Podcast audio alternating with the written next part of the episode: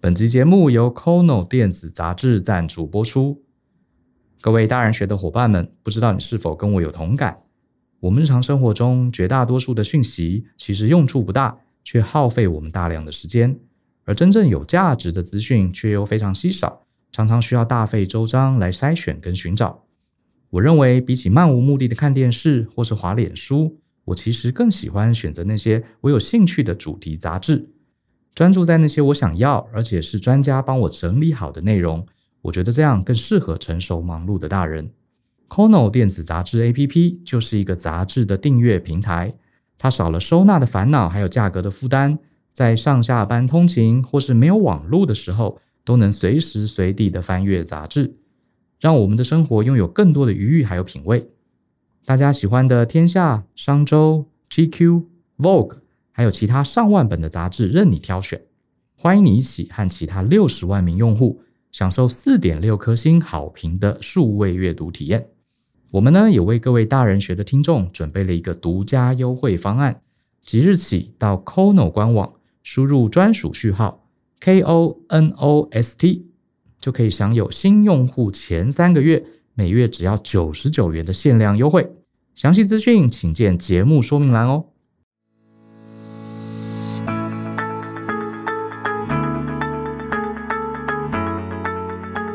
Hello，欢迎收听大人的 Small Talk，这是大人学的 Podcast 节目，我是主持人 Brian 姚诗豪，很高兴跟大家在线上见面。今天是一集访谈节目，我邀请到我的好朋友彭建文老师来到节目现场，来，彭老师跟大家 say hello 吧。耶谢谢 Brian 啊，大家好，我叫彭建文啊，目前呢我是品硕创新的创办人，也是执行长，那也在大人学这边担任所谓的特聘的讲师跟顾问。是，然后呢，其实我这几年也出了一本系统性的问题分析解决的方法，那我俗称叫 PJ 法。那去年开始就在商周开始做专栏的作家，对，大概这样子的一个经历分享给各位听者。那我今天为什么要邀请这个建文来到我们节目啊？其实是有原因的啊、这个最近大家都知道，这个护国神山以前是玉山，现在是台积电，对不对？那我身边有不少人，呃，这个投资股票的一定会考虑台积电。然后呢，可是今天不是谈投资，我们今天是要谈啊，在台积电上班是一个什么样的体验？因为我们周围有不少呃，这个念理工科的这个年轻朋友，毕业之后首选都是想进台积电工作。可是相对的，也有人说这个台积电工作非常非常辛苦哈，这个不是人干的，对要注意。甚至我周围越来越多呃，可能不是工程领域的，他可能是念文组的，或是念商科的，他们也考虑要进台积电服务。那我们大部分在报章杂志上都是在谈台积电的制程很厉害啦，台积电的这个呃，在世界已经是好像是前十名市值的公司哦，嘛，前对，第十九大、第第九九第嘛，八哈对。可是呢，到底这是从外部的角度来看台积电。那彭老师他其实过去在台积电待过很多年，他也在里面当工程师，一路做到主管。所以今天特别请这个业内人 士跟大家分享一下啊，在台积电当工程师是什么样的体验。所以建文你在台积电待了多久？哦，我待了十年多，十年多，对对算长一段时间。你都在同个部门吗？还是你有不哦，同的我历练？大概换了五个部门。总共换五个部门。对。对对对，所以你当初是呃，这是你第一个第一份工作吗？还是你是怎么机缘下进到台积电的？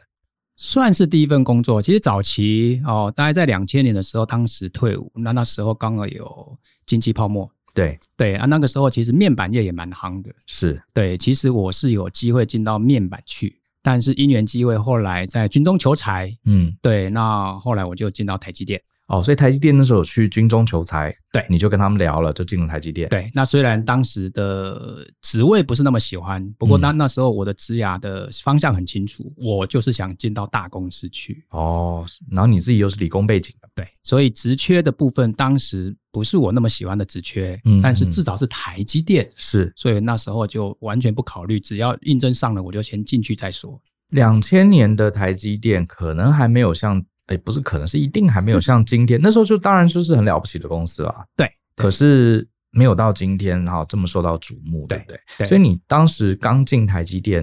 我们这样讲，你还记得你当时刚进去你的印第一印象是什 么？第一印象哦，嗯，非常非常的累，很累，一开始进去就当新人的时候就很糙了。因为呃，因为我们的同事大部分七点就会进到公司去了。哇哦，对，因为我们是在生产线，是对，那生产线它每天都要开生产会议。对，那生产会议原则上我们要准备非常多的资料，因为那个时候的 IT 资讯没有那么发达。对，虽然当时的台积已经有很多自动报表，但是还是蛮多 data 要靠人去判断的。所以呢，我是在生产单位，所以他们七点到，所以我是新人，我大概七点十分就到了。 ，OK，对，然后就会一直工作到晚上十点多。嗯，嗯对，所以嗯我进台积的第一个礼拜其实没事做的。是对，但是都是都是呃很早就进公司，那也比较晚下班。嗯过了那一周之后，我就发现，在台积上班那个压力就来了。哦，第一对周先先是这个稍微适应期，，对对对对对，一周之后开始就很多压力来，就有压力啊，因为他有学长带你，因为台积当时有一个叫 mentor，、嗯嗯，那 mentor 导就是师导哎导师制，那这个导师制 mentor 是当时是呃 HR 他们在推的一个一个制度，嗯希望一个新人进台积，除了工作上还有生活上有一个人帮你做照顾。对，对，然后呢，那个时候去的第二个礼拜就开始进到战斗单位，就开始自己要开始慢慢的独立作业，所以那个压力非常大。哦这么快就要独立作业，对，因为嗯他当时找你就是有一个空缺在那里，对所以呢，那个空缺，他他他台积的想法是这样，台台台积的想法是。第一个礼拜，他有很多的 SOP，有训练课程，那你就在电脑前面就开始上课了。对对对对对对，那也不会人会，也没有人会吵你，因为每个人都是很忙。嗯对，嗯那当你学完这些东西，第二个礼拜他就会丢一点东西给你做了。嗯嗯对对对，所以台积蛮强调做中学。嗯是对对对，做中学。那因为他一直认为来的人在学校上一定有一些很丰富的学历。他假设大家都是非常聪明的，对对嗯对对，所以他会用这种方式让大家在做中学啊，那个压力其实是你一进去你就发觉，天哪，怎么整个办公室都没有人在讲话？对，然后每个人都很努力，要不是在学东西，要不是在做事情，，对，那你也很少看到有人在接电话，在在聊股票啦，哦，聊几一乎些不可能不可能，不可能。这个我可以印证一下啊，因为我虽然没有在台积电上过班，可是我呃多年前我担任顾问的时候，其实台积电是我们当时一个大客户， OK，对我大概，因为我帮台积电的几个主要的部门去导入那个专案管理系统，所以等于是我那一年的时间，几乎每个礼拜也是在台积电跟他们的，他们给我了给了我一个位置哈，然后我也是每天坐在他们员工跟他们坐在一起哈，然后跟他们一起工作，也参加他们的一些会议。我觉得那个是一种感觉，就是你进到台积电哦，也不是也不会有人什么骂你什么那种那种压力，老板也不是说会呃整天的这个找你麻烦，不是他那种压力是所有人都好认真、很积极，而且都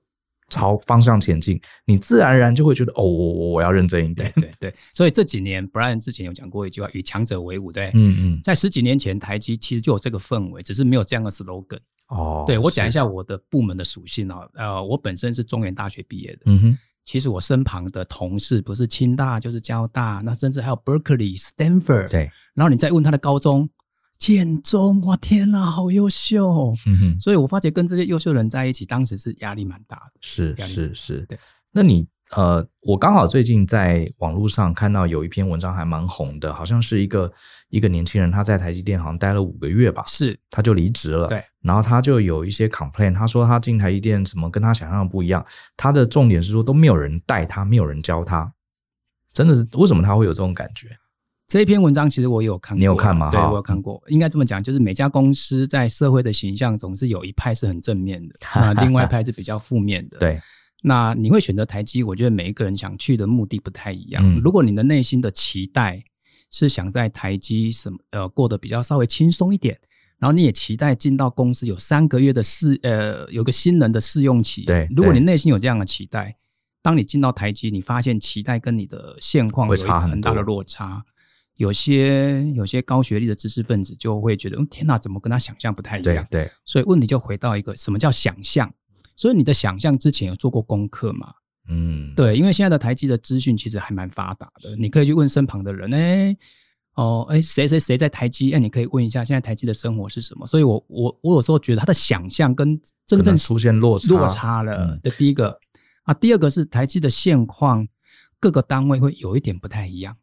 那又再加上台积，它是一个它是它是一个制造为主的公司，这几年中美贸易的关系，因为产能压得很紧，对，所以我在猜，那个产能压得很紧的情况之下，可能每一个人要发挥更多的战斗力。搞不好有可能比那个时候压力更大。更大。对对对，我觉得没错，就确实哈、哎，台积电现在有多少人？是好几万，四万多吧哇，。四万多。对我我是我当时去的时候大概是一万多，后来哦我离开是两万多。对，到现在我的工号我还记得一清二楚。如果今天假设我今天再回台积，那个工号还是我的，还是你的吗？不会有独一无二人的，对，不会有人去占掉你的工号。嗯嗯，对对嗯对，也许你们可以去买乐 透零二一看会五不会中二，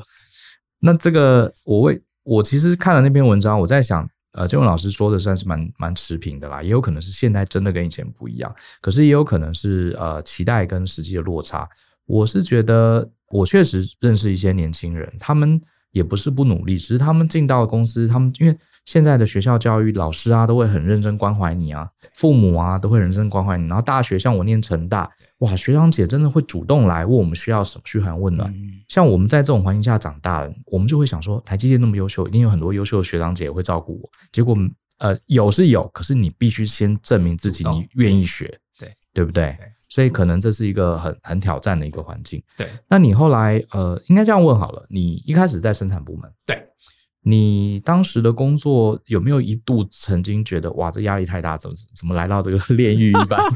你是怎么熬过来的？哦，我先讲当时的环境。当时的环境，因为第一个它是一个战斗单位，所以理论上我们都是今日事今日毕。所有生产线发生任何的状况，其实你就要马上处理。对，这第一个。第二个，呃，他每天会设出货的目标，嗯哼，对，比如说今天今天出货要出一百片，结果今天怎么到要下班，已经晚上六点了，只剩哦，如果是如只剩大概五个小时，怎么现在出货只剩还差五十片，那这个时候你就很紧张。你指的是五十片金元嘛？对，对金圆片哦，所以呢，哦，然后再来是主管，其实某个角度都是以事情为单位。什么叫以事情为单位？其实他比较不会去看你的现在的心情怎么样，他们都用结果为导向。是，对，那每天都每天都要产出一些结果。对，那每个都很强，然后时间压力也很紧迫，然后每天有处理不完的事，所以在那种压力之下，你就发觉自己的价值，自己的价值在那那个部门会被淹没掉。是是，对，因为第一个每嗯每个人都很厉害嘛，第二个你要如何凸显你自己的价值，在当时有难度。对，因为我们被日常的事情所淹没掉了。嗯对，所以我的心情其实我是后来从低潮再慢慢把它回到正面，是我不断告诉自己，很多人想进台积电。 ，OK，对我今天那么运气那么好，可以进台积，嗯对，所以第一件事情我要先让自己先很肯定嘛。如果我今天离开台积了，我有可能一辈子不会再回来了。是，那会不会觉得很可惜？好，这第一个。第二个，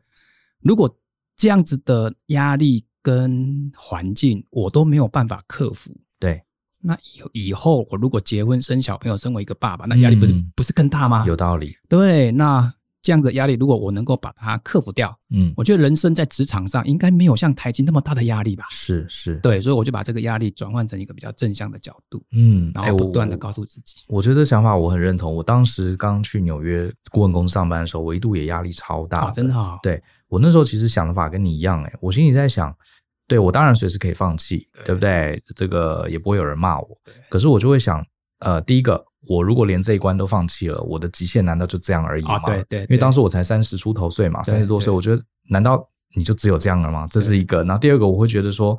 呃，人生未来还有很多很多的压力。呃对，如果我在这边就逃走了，我以后是不是以后压力比这个大，我就要逃？对 对，差不多 差不多差不多的这想样子对法，对然后就对就对硬是盯下来。对对，所以刚刚那不让你讲那个问题，大概就是像我家人，在我进台积第一年、第二年都反对我继续留在台积，哦，他们有发现你非常的累，太这样累了，他觉得呃你会把身体搞坏掉。对，因为有时候半夜三点四点，我的房间电话 会响，因为生产线有状况。对，那我们必须要醒来接电话去是处理。是。对，那那个时空背景是责任制很强。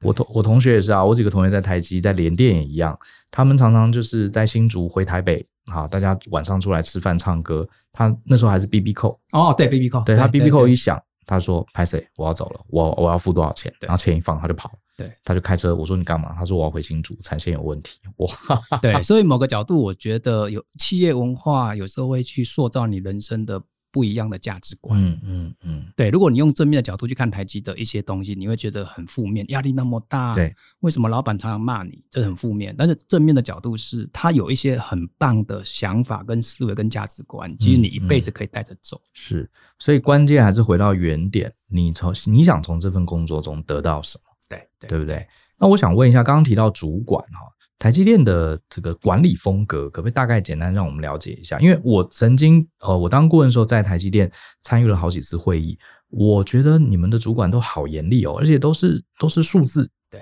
而且好像感觉开会都要拿证据来这个辩论什么对的，对对。可不可以请介文分享一下你们的管理风格？哦、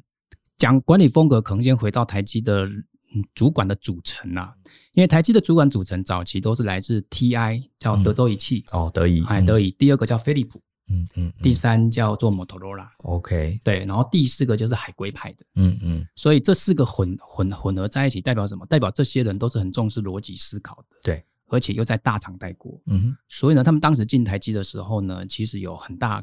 董事长给他们很大压力，因为董事长一进台，诶、董事长一创立台积电就很清楚他要走向世界第一，所以他的管理风格在一开始就慢慢塑造成所谓的张氏风格。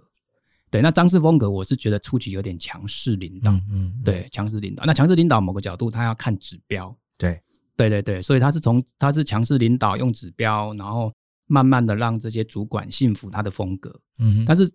我去的台积的强势领导有慢慢在下来了。 ，OK，对，因为强势领导在在某个角度，在一九九零到两千年可能还 OK，对，两千年之后，我发觉董事长就开始比较软性，嗯哼，对，他就慢慢的会去倾听同仁的声音，所以他的管理风格就会慢慢比较有互动式的沟通。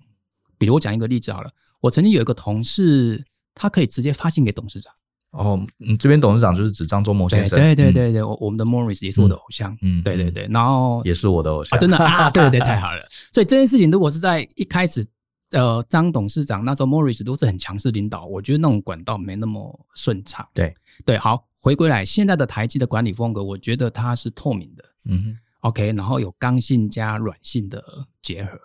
对，因为现在的主管他也不敢太强势。嗯对对对，因为现在人才不太好找。对，早期台积是很强势，他一直认为你留不下你就离开台积嘛，反正我要找人还是很好找。但是现在台湾不太好找人才，所以他们现在惜才是蛮呃更加的珍惜，是，所以他们现在管理风格比较偏刚加软，对，再做一点一一点混搭。那早期确实是刚性很强可能跟呃我们台湾社会文化的变迁也是有关啊，系啦对对对，因为对九零年代那时候草创初期嘛，而且大部分的人，呃，进台积的人可能也没有人知道晶圆代工是什么对对，所以这些从国外回来，他必须给一个很明确的 guideline。对那现在台积已经有了非常好的根基了，反而就是要更把呃更要去用软性发挥每个人个别的创意跟专长。对，那它比较比较好的东西，嗯第一个我觉得它的管理很多资讯跟很多资讯跟指标是非常透明哦。对比方说透明到什么程度？比方说，他年底在做绩效的时候，如果有个部门三十个人，我们的部部经理有办法从第一名到第三十名排给你 看，就告诉你的绩效你是排二十五，你是排二十八，哇，你是排第十二。妈呀！所以那这排名怎么决定的呢？他有自己的，他他自己在 Excel 里面有建一些数字跟指标 data 指标，所以连人都是用这些指标来来评估。对对对，因为我们是一个简单讲，台积它不是一个它不是一个新创的一种文化的产业。对对对对，它还是靠制造的指标来做监控的。嗯，对对，所以它它连人的管理全部靠指标。是，对，只是早期我们在打绩效的时候呢，其实它有三个面向，嗯，一个是日常的表现，第二个是专案的表现，嗯哼，第三个是个人行为，个人行为的展现。对对对，那个人行为展现的某个角度是落实 Morris 的核心价值， OK，对，了解，所以这些东西，而且台积的人都非常的、非常的学历非常高，所以你要信你要信服他们，所以主管偷私底下都会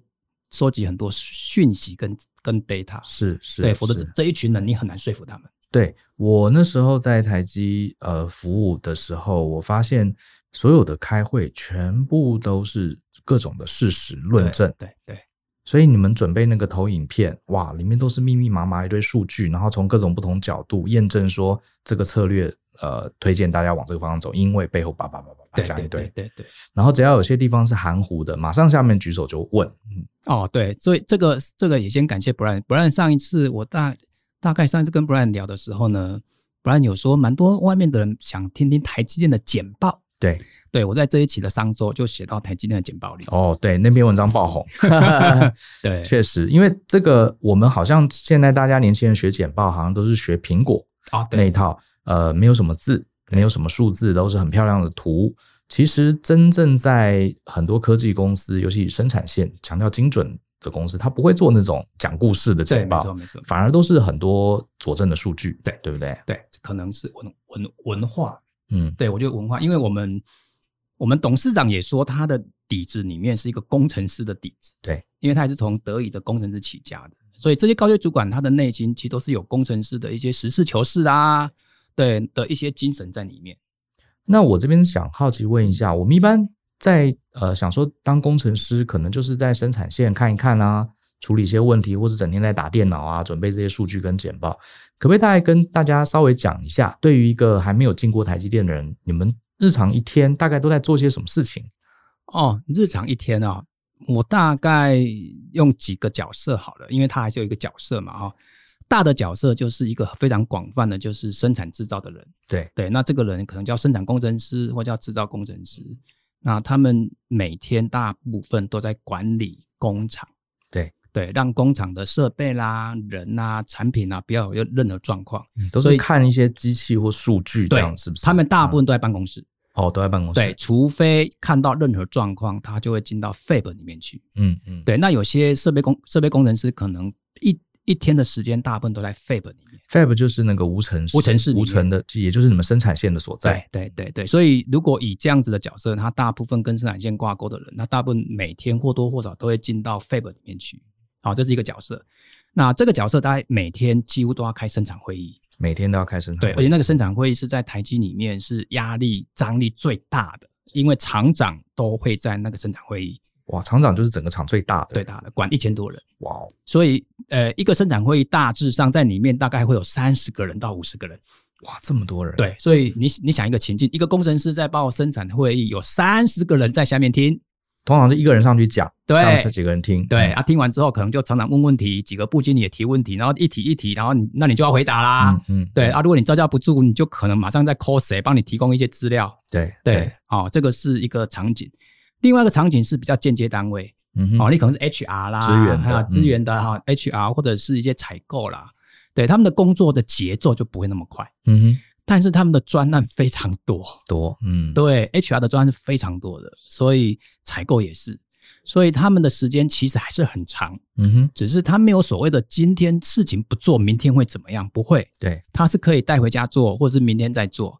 但是他们的事情还是一样多，只是没有压力到今天要非做不可。嗯，嗯对，哦，这个是第二个。那第三个属性是比较偏业务，对，哦，业务的属性。那业务的属性一般在台湾啊，一一般在台积，因为它是晶圆代工，所以客户大致上都都是欧美的客户，所以他们的英文能力要非常好。然后呢，要常出差，对，所以如果你在这一群的工程师，对你大概可能你的生活可能就是要常常跟客户二十四小时联系，因为欧美的时差跟台湾时差不太一样。所以他有可能一天时间在办公室没没有到很长，但是他可能在家里时间非常长，对，因为他要处理美国的客户，诶哎你讲到业务这部分，我比较好，我个人比较好奇哈。我们一般大家想要业务，比较像是什么房仲啊、卖保险啊，或是卖一些呃网络的商品等等，呃，就是等于是 to C 嘛。对可是卖金源，它其实基本上不会卖给一般老百姓，啊它对一定都卖给欧美大厂。是所以这些业务它可能重点是不是我猜哈，它是不是重点不是放在应酬，反而是在规格、技术、合约制成。没错，所以其实虽然它是业务，可是搞不好更像工程师的头脑。有像，因为业务大部分都是工程，就是你把它想象成我是一个设备工程师，嗯我做了十年，我就可以转到业务去。哦，所以其实不是那种光靠口才或是对的业务。所以我们的业务它一般都不年轻，哦，OK，对对，因为你太年轻的工程师，代表你对晶圆、对制程不了解，整体局不了解，对他可能你只了解一个点。对你没办法应付客户的所有的问题，所以我们的业务或是客户服务，对客户端的大部分都有技术的底在里面，而且都很资深。是是对是，对对，不然讲的没有错。就跟我们一般外面看到那些嗯销售商品、卖车子的、卖房子的业务是不太一样的属对性。对对对，那我这边也想问一下，呃，台积这样这么高张力的工作，而且这么鲜明的这个逻讲究逻辑、实事求是的文化，这么多年你看下来，你觉得哪些人在里面如鱼得水，很适合哪些人很痛苦，比较不适合待在这种地方。好问题。呃，我看到的就我个人的观点哦，第一个就是，我觉得你喜欢学习的人，你喜欢你你你工作喜欢有点挑战的，对，对，然后你希你的工作在同才之间你有点野心的，有点野心。对嗯哦，你有野心又啊，然后你又喜你又希望学习啊，你感觉一天不学习，感觉人生就好像很枯燥，或者是你喜欢跟人家批斗，好，有点竞争性。啊对，有点竞争性，这样子很非常适合台积的文化。是，因为是台积电文化它就是竞争性。 那你如果是另外一种，你把竞争性转成另外一个角色哦，我其实我工作就是我生活的一小小小部小分，小一部分对。那我希望工作呢，哦，就算我做错，老板也不要也不要骂我哦，我知道自己错 了。嘿嘿然后呢，我又不希望节奏太快，因为是太快我就反胃会吐。对对对，不舒服。不舒服，那这那我希望工作就差不多，我做多少，公司给我多少钱，嗯，哦，嗯我也不会觉得不好意思，对对，然后很很要求每天的工作不要变化太大。太大，嗯，，对，如果你要求工作变化太大，你就很不适合台积。是是，对，所以这这这这两个族群，一个族群是比较适合台积，嗯，另外一个族群是非常不适合台积。非常不适合。呃，另外一种是类似我这一种，我不排斥，对，所以我是在台积被塑造的。哦，其实我不是那一种很很有野心、很有战斗力的人，对对，那我也不是那种很安逸的人。对，但是我进到台积之后，我会被塑造成很有野心的人。对，那我很愿意被塑造，所以我留下来了。了解。就是你是介于中间，觉得诶这个环境不错，那不如我就趁风对，练就一身功夫对也好。对对对你是这样的想法，对，所以我现在的血液里面也蛮多台积出手的一些习惯或讲话的言语。嗯，嗯对哎哦，这个很 特别。可是很特别啊可是你这样 你这样子看起来，好像照照我们刚刚这样讲，好像应该是那种非常积极哈，非常进取哈，非喜欢竞争比赛的人，在台积会做的最好。可是像你这样子比较中庸的个性，你也拿到了最佳工程师奖，是不是？啊，对对对对对 对对，应该是说我比较偏老二哲学啦。哦，真的啊，对对对对，我比较偏老二哲学。老二哲学在台积也可以生存。可以要换要看部门，然后跟对老板。你可不可以说说看你你后来的部门是怎么个历练？呃，因为老二哲学在生产线不好出头，因为生产线人太多，人才济济。对对，所以你可能要回头去问你，你在你在一家公司，你最喜欢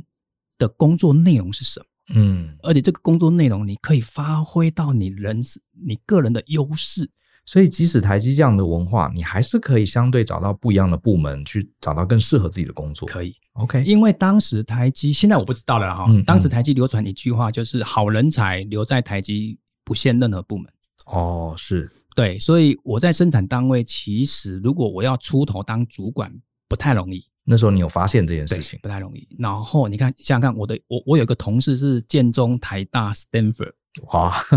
对。然后我我有一个同学都是清大系、清大所，对，对，所以他们很优秀。好，Anyway，我就发现我有一个我我个人有一个优势，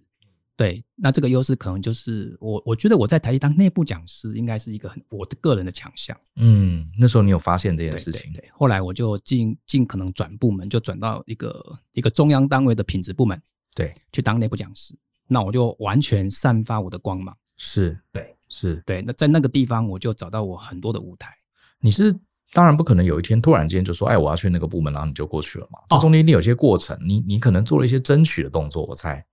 这个过程其实跟现在的大人学的嗯东西有像，什么意思呢？其实我当时的礼拜六、礼拜天是出来进修拿执照，哇，你自己还要跑出来在外面学东西。对，这个是台积人不太一样的地方。台积人大部分下班就下班了，对，进修管道不多，是，对，他们的进修都是在公司内部做中学，去学到很多扎实的东西。对对，然后可能就在公司待非常多年。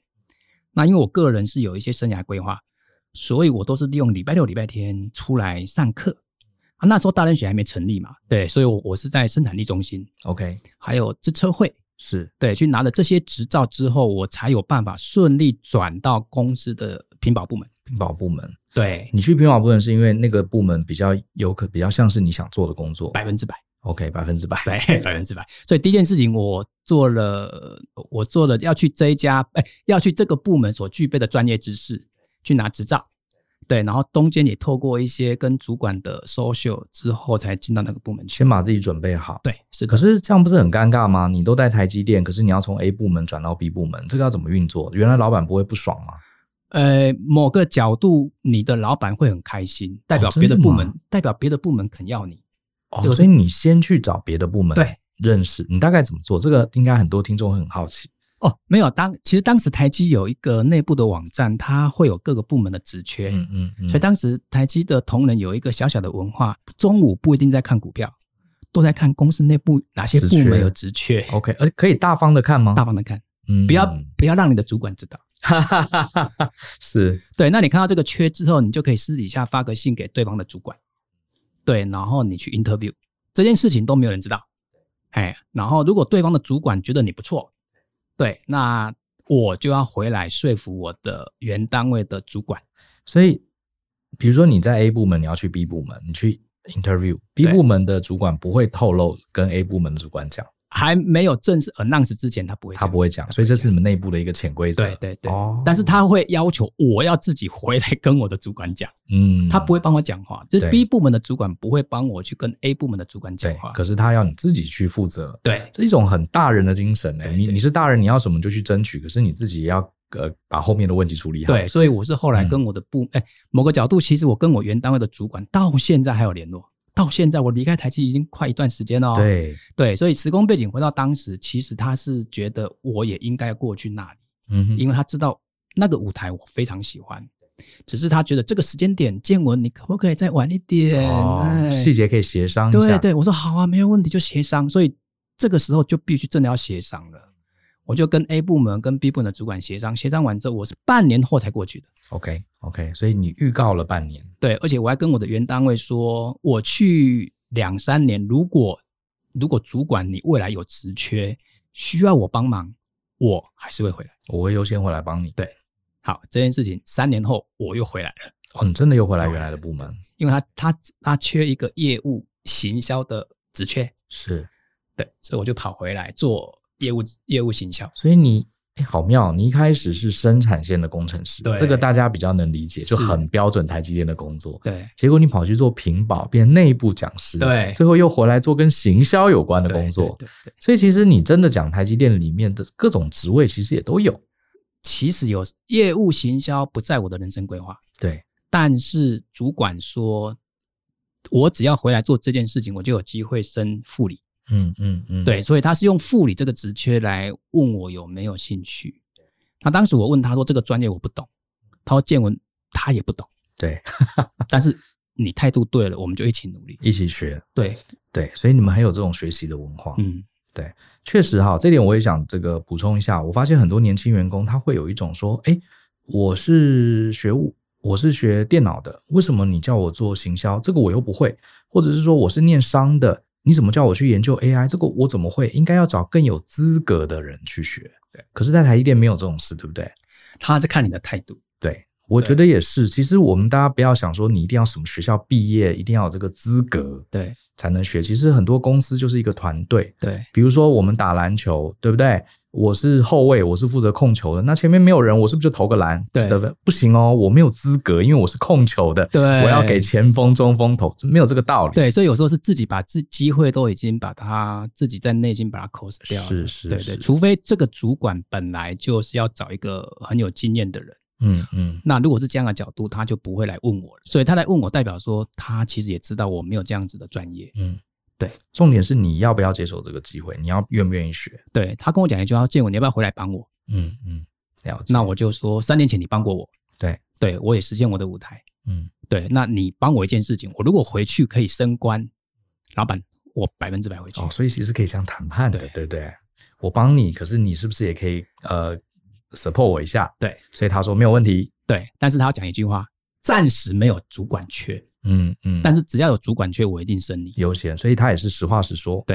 哎，这个这种关系其实我觉得很不错。很后来我就回去了，很 man 呢、所以我跟这个主管还蛮 close。嗯嗯，对对对嗯。对，我们这边其实也整理了一些我们的听众啊，对于台积电内部还有跟工程师哈，其实不一定是台积电对啊， ，OK 我觉得台湾是以工程师呃是一个很重要的一个产业职业嘛。对很多人往这个路线，我我来提一些大家的问题，好不啊，谢很好，谢王老很师好。，对，比方说，就有同学说哈，在台积电也好，或者在其他的公司也好，工程师通常都是很优秀的一群，竞争也很激烈。对，呃，大家都这么厉害，那我的数理能力、分析能力也许不是第一名，对，那我该怎么样在我的职位上凸显自己？哦，这个这个问题其实应该是说，因为我不知道它的产业，对我也不知道它的职位。如果就以你当年的例子来说呢，你怎么凸显你自己？我觉得凸显我自己，我觉得第一件事情，你要先了解你同事的强项，嗯，对，因为你同事的强项，你不要去碰它，对，你的同事都什么 Stanford 的，对不对？对这怎么跟他拼？对，因为他们的逻辑、他们的简报、他们的 Excel 的函数的程式，嗯，对，然后他脑筋动得非常快，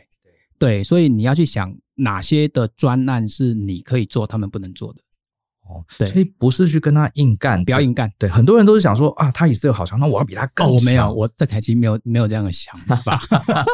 因为我觉得他们太厉害了。对，对，尤其我那个 Stanford 同事，哇，真的是厉害，嗯他现在还在，嗯嗯，对，非常厉害。所以我不是那种想要硬碰硬的人，我都会去想，没关系，那我去想看看我可以做什么。对，那其实哦，Brian 应该知道，我目前在两岸是讲问题分析与解决，里面有个方法论叫八 D。对，八 D 法，对，啊对，其实我后来就找到八 D，这个是我非常强项的一个套方法论，嗯，嗯所以我就嗯用八 D 来做我的专栏。对，对，哦结果我就超越我的同事，然后我也拿这个八 D 在部门内开始去散播我对八 D 很厉害。了解。那就是就有相关的专案，或是有机会上台，你就跟大家讲这个东西。对，那主管就会看到我。所以意思说，找一个领域，不要跟人家硬碰，找一个你自己有优势的领域，会你比也较好兴趣的领域，然后你去深化它，把它变成这个小专家。对，哦，然后再散布出去，散让人布家出去知道你这个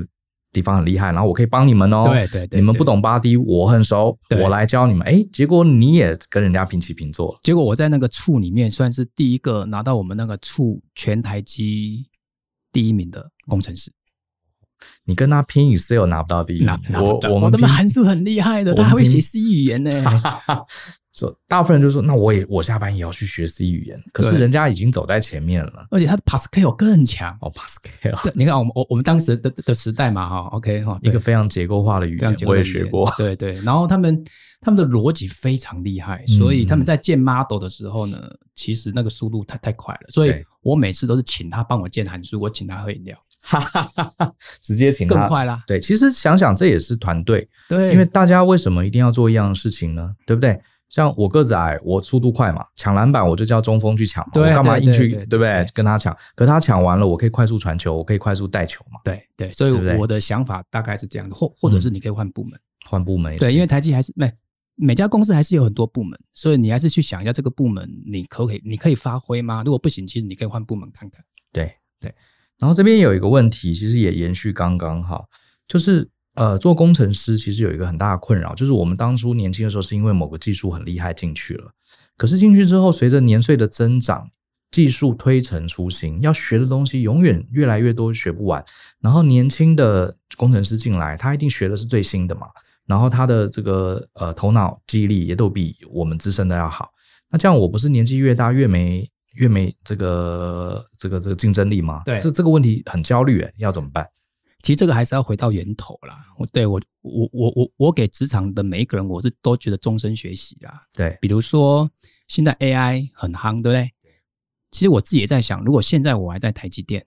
对我会不会出来上一些 AI 的课？哦，是对我想我应该还是会，是，对，因为我觉得工作还是有需要。还是要学。对，所以第一件事情就是我我我是认为在职场的每一天都要终身学习，这是我们在台积电养成的文化。那第二个呢，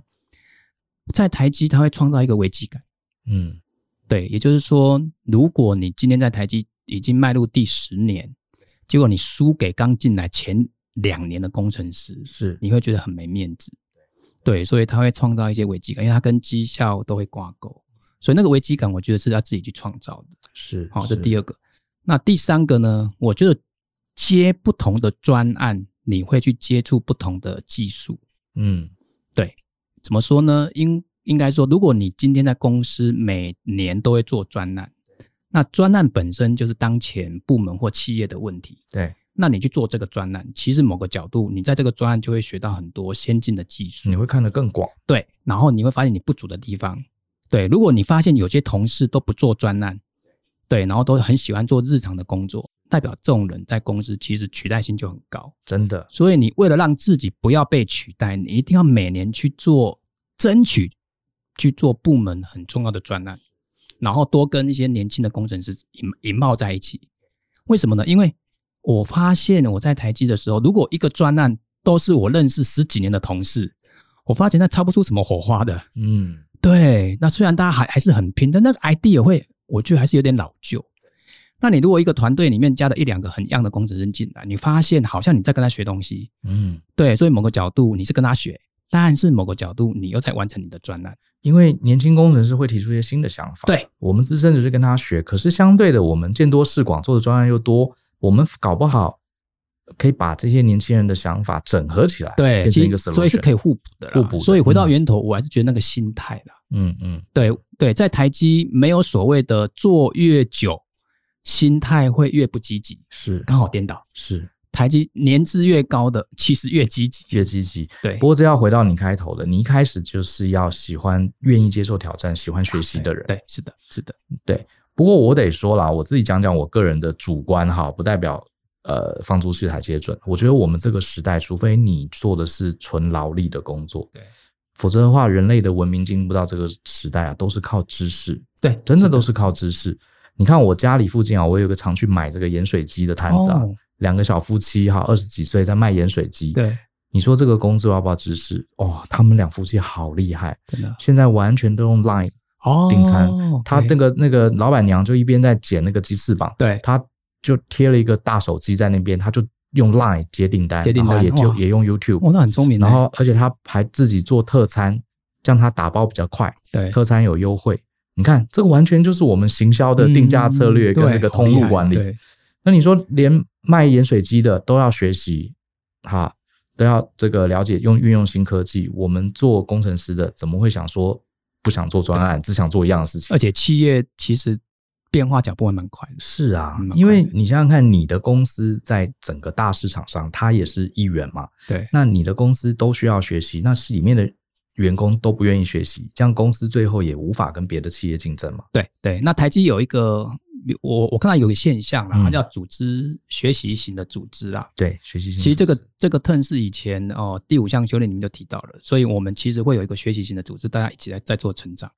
那一般你如果态度态度比较消极、比较负面的，一般大致上你就会离开台积这个文化，嗯嗯对嗯因为你磁场磁场不一样。是。我们我这边再提最后一个问题，好，没问题。呃，这个问题我觉得还蛮有道理的、啊，就是呃，当工程师，其实因为大家都是工程师，所以我们一般的传统认为工程师好像是比较不会讲话啦，哦，对，比较对不会沟通。那如果呃，身为这个，也许你是工程师，你要跟别的工程师沟通，或者是你不是工程师，你跟工程师沟通的时候特别痛苦，这个大家在这个领域里面沟通有没有什么见闻可以分享的？怎么哦样沟通会让团队之间比较顺畅？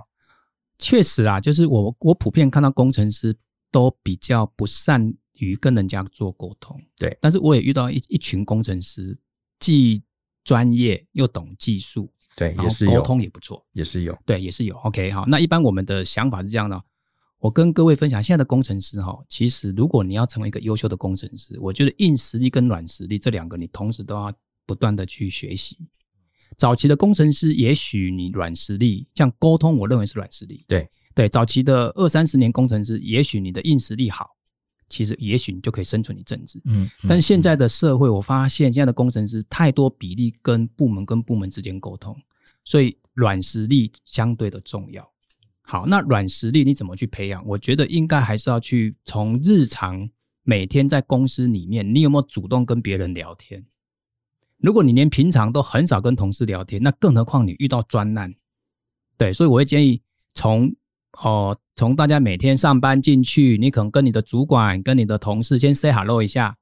对，然后 say hello 完之后，你就会很主动的去提出很多的想法。然后呢，任何一件事情在开会或者是跟主管的会谈，我都觉得你先强迫自己提问，对对，你强要迫先提问，对，你要先讲话，对，哦因为有些工程师他不敢讲话，是他然后你问他，他不是不想讲话，他对，不知道他讲不什么，敢讲，怕讲的不好，，对，所以他干脆闭嘴不。要讲。所以嗯其实有些空间是是是很健谈的哦。对，所以我会建议，呃，你可以从你自身每天呃先训练自己提问，然后多跟同事聊天，聊八卦都可以。对，然后慢慢你在做专案的时候呢，你就会更多的人跟人之间的沟通。天文讲到一个盲点呢、因为很多工程师他觉得他自己不善于沟通，甚至他说等我沟通变好了，我再来多讲话。对，其实是相反，你应该先讲，透过发问、透过提问跟别人交流，你才能从做中慢慢把沟通练起来。对，所以我觉得你只要转换一个提问，你就会提升了。什么叫、嗯什么意思呢？嗯嗯以前的工程师都说我不善沟通，对所以请不要找我。对，真你的可不可以换一个角度？我想跟人沟通，嗯请问我要提升什么？哦，是用积极的问题对，问你问法，对你嗯用不同，因为你你如果用比较积极的问法，你的内心就会去想 solution。是是，对对对，啊，你如果是一拍一开始就否定，哎你不要找我，你不要找我，真的对这我没有办我法我。只是一个工程师，对，你不要找我，对，你去找我老 板，哎，啊，你就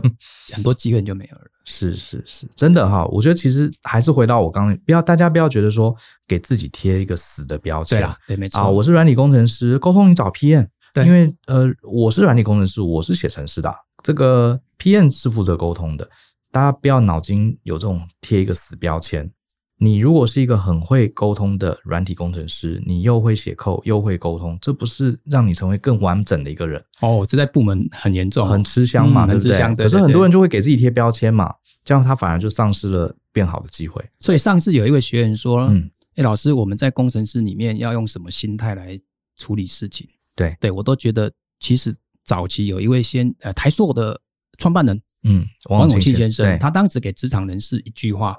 就是挤毛巾。鸡 对鸡毛 巾，对，就是你要不断的用你，你把它想象你你就是毛巾，然后你要不断去吸收嗯嗯，一些嗯的知识跟养分。对，不要把自己的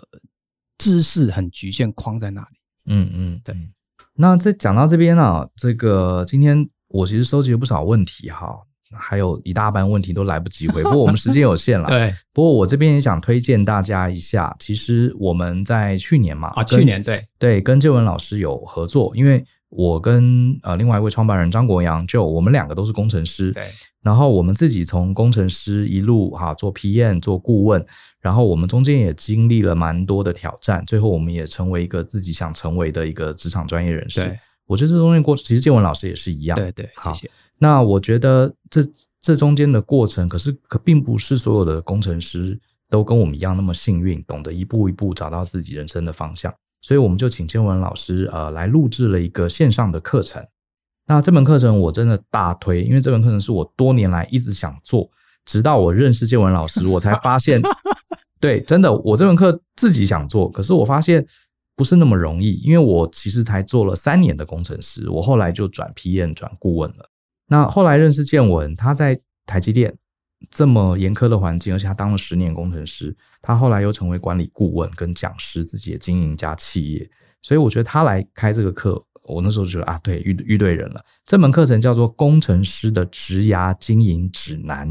专门针对你工程师的面试、加薪、升迁、跳槽、转行，帮你摊开整个工程师职涯的路径跟全貌。那这门课里面到底在讲些什么东西？我随便挑几个哈。其实我们今天也有聊到一点，可是这门课程里面有更多。它总共有差不多四呃三十七个主题。比方说呢，呃，有谈到到底台湾的科技业有哪些种类的工程师，比如说制程工程师啊，或是这个呃专利工程师啊，这些东西到底差别在哪里？然后哪一个比较适合什么样的个性，哪一个未来的发展性可以做到往上走，可以走到什么程度啊？它都有一个很清楚的分析。还有就是，如果工程师工作一定要加班吗？怎么样做好工作跟生活的平衡？工程师怎么做好时间管理？你看这几个超级重要，你不觉得吗？然后呢，这个怎么分辨这个工作到底适不适合我？好，对那还有就是，我想要加薪升职，我该怎么做？你看，光是加薪哦，它就提供三个方向。第一个，我要去分析我现在在的这个产业现况分析，嗯嗯。有没有机会加薪？再来有六个具体的说服老板的方法，还有我怎么平常就要包装自己。对，然后如果遇到一些转职或升职的机会，我怎么辨识这是好机会，还是它是一个陷阱、一个地雷？很实务。对。然后这个呃，到底我应该去中小企业比较好，还是去像台积电这样大公司哦这比较蛮好？多人问我的。对我刚刚讲的这些东西，全部在我们这个课程里面全部都有。还有刚刚建文老师一直强调，学习、学习、学习非常重要。这里面也教你一些怎么样快速学习的方法，比方说标杆学习法、开会的学习法，然后怎么换部门啊、我我不要再念了，这里面真是 太太多了。太多很厉害。然后呢，一集大概都是十分钟上下，你可以在开车的时候、搭捷运的时候，或是在家里这个休息的时候听一听，一次听个一集两集，我相信会给各位一个非常好的指南跟指引。所以在这边也借着机会推荐给大家。好，那最后呢，一点时间，是不是给请建文给这个年轻的工程师，或者即将要进入这个领域的朋友，或是正在其中啊这个水深火热挣扎的工程师们一些鼓励或是指引？ OK，其实台湾台湾的工程师在台湾，我觉得还蛮有地位的啦。嗯你好，因为台湾的工程师其实蛮多的哦。是如果你硬要去数，是蛮多的。那我分三个族群，给这三个族群一个小小建议。第一个族群是，如果你现在是学生，准备踏入社会，我觉得如果你想当工程师，对某个角度，我觉得你可以选择大公司，也可以选择小公司。但是对于职场的年轻人你而言，我觉得你要抱着的一个非常积极的学习。嗯，就用学习的角度先进到职场就可以了。对，那第二个族群是你现在已经工程师，你也做了五年，做了十年了。我觉得你可能要去想一下，现在的公司是不是你要的薪水，或者是未来的发展怎么样，或者是部门跟部门之间，对有没有什么一些你感觉每天上班其实是很辛苦、不开心的？是对，你要去找出你内心的一些东西，再慢慢去抽离你对工作的目标是什么。嗯哼，嗯哼对，好、所以有这个时间点，我觉得你可能要停停，因为你你已经在公司已经待了五年十年了，所以你可能要停停下一些脚步，利用晚上啊，利用礼拜六、礼拜天开始去想一下。嗯嗯嗯，那第三个群族群是比较偏你工程师已经做了十年，做了二十年了，天哪，已经四十几岁了，对对，那怎么办？那我觉得第一件事情是，工程师是可以做一辈子的。嗯哼，对，千万记住，工程师是可以做一辈子的。对，不要说工程师好像只能是年轻人来做。好，那如果你是这个族群，我都觉得你应该学第二专长。哦，是对，因为台湾的产业变化太快了，对对，太快了。所以工程师他其实有很多东西可以学。那工程师也有人出来他自己开餐厅，对，也有，对，所以我觉得工程师，如果你已经在公司已经待十五年、二十年，你开始在想你的下一个二十年或下一个十年，我觉得你可以去思考看看，是不是有第二个学习的曲线。嗯嗯，对对，因为产业变化太快，所以你可能要做一些准备。所以这三三个族群，我认为给的建议不太一样。嗯，但是总之，我觉得工程师，如果你是在一个很健康的产业，比如比如半导体整个供应链，对，很在完整的台湾嗯未来十年、二十年是非常健康的。没错，对，如果你想在这个产业赚到钱，是百分之百可以。对，但是你如果不在这个产业，你是其他的产业的工程师，那你就要想一下你的、你的、你的职涯到底要什么。嗯嗯，对对对，所以对，像以我个人而言，当时进台积，除了学习之外，我也希望快速累积一些钱。对，对对，所以你要先厘清你要的东西是什么，而而不是每年都在学习学习学习。了学解，习要排个优先顺序，对搞对清楚对自己的初衷，对，然后最再来就是终身学习。嗯。对对所以刚刚三个建议，如果你是呃年轻朋友，你刚入社会，准备要进入工程师这个职位，你自己要做好心理准备，就是要大量的学习，学习努力的学习。对然后如果你是中生代，已经做个差不多八九年、十年了，你可能呃要思考的是，你在这个职涯里面，你接下来往什么方向走？你对是不是还要继续下去？对。然后如果是已经待了十几、二十年以上的，你可能就要思考第二专长。对，因为准备有些人准备退休，而且那种心态已经比较没那么积嗯极了。对对对，非常清楚的建议。那当然，我也希望大家可以参考一下。好，金文老师其实把他所有对于工程师未来职涯的一些规划，还有建议，都放在《工程师的职涯经营指南》这门这个音频课程，好，蛮值得大家可以听听看。那先谢谢建文谢来谢到我们节 Brian，目，谢谢 Brian，也蛮有意思，这也是我想听的话题。因为我之前在台积电，呃，这个协助他们导入系统一年，我看到了很多。今天听到这个现身说法，对对，谢谢谢谢谢谢 Brian。对那如果大大家呃到时候买大人学的工程师的职涯指南，如果任何问题都可以跟我们大人学合作。嗯，对对你如果对今天节目有问题，或是你听了这个课程有问题，我们都有一个加入这个课程的同学有一个这个 Facebook 的社团，都可以在对里面对问建文老师。建文老师非常热情，会回答同学的问题。好，谢谢。 OK，谢谢大家，谢谢，相信思考，勇于改变。希望你喜欢今天的节目，那我们就下次见喽，拜拜，拜拜。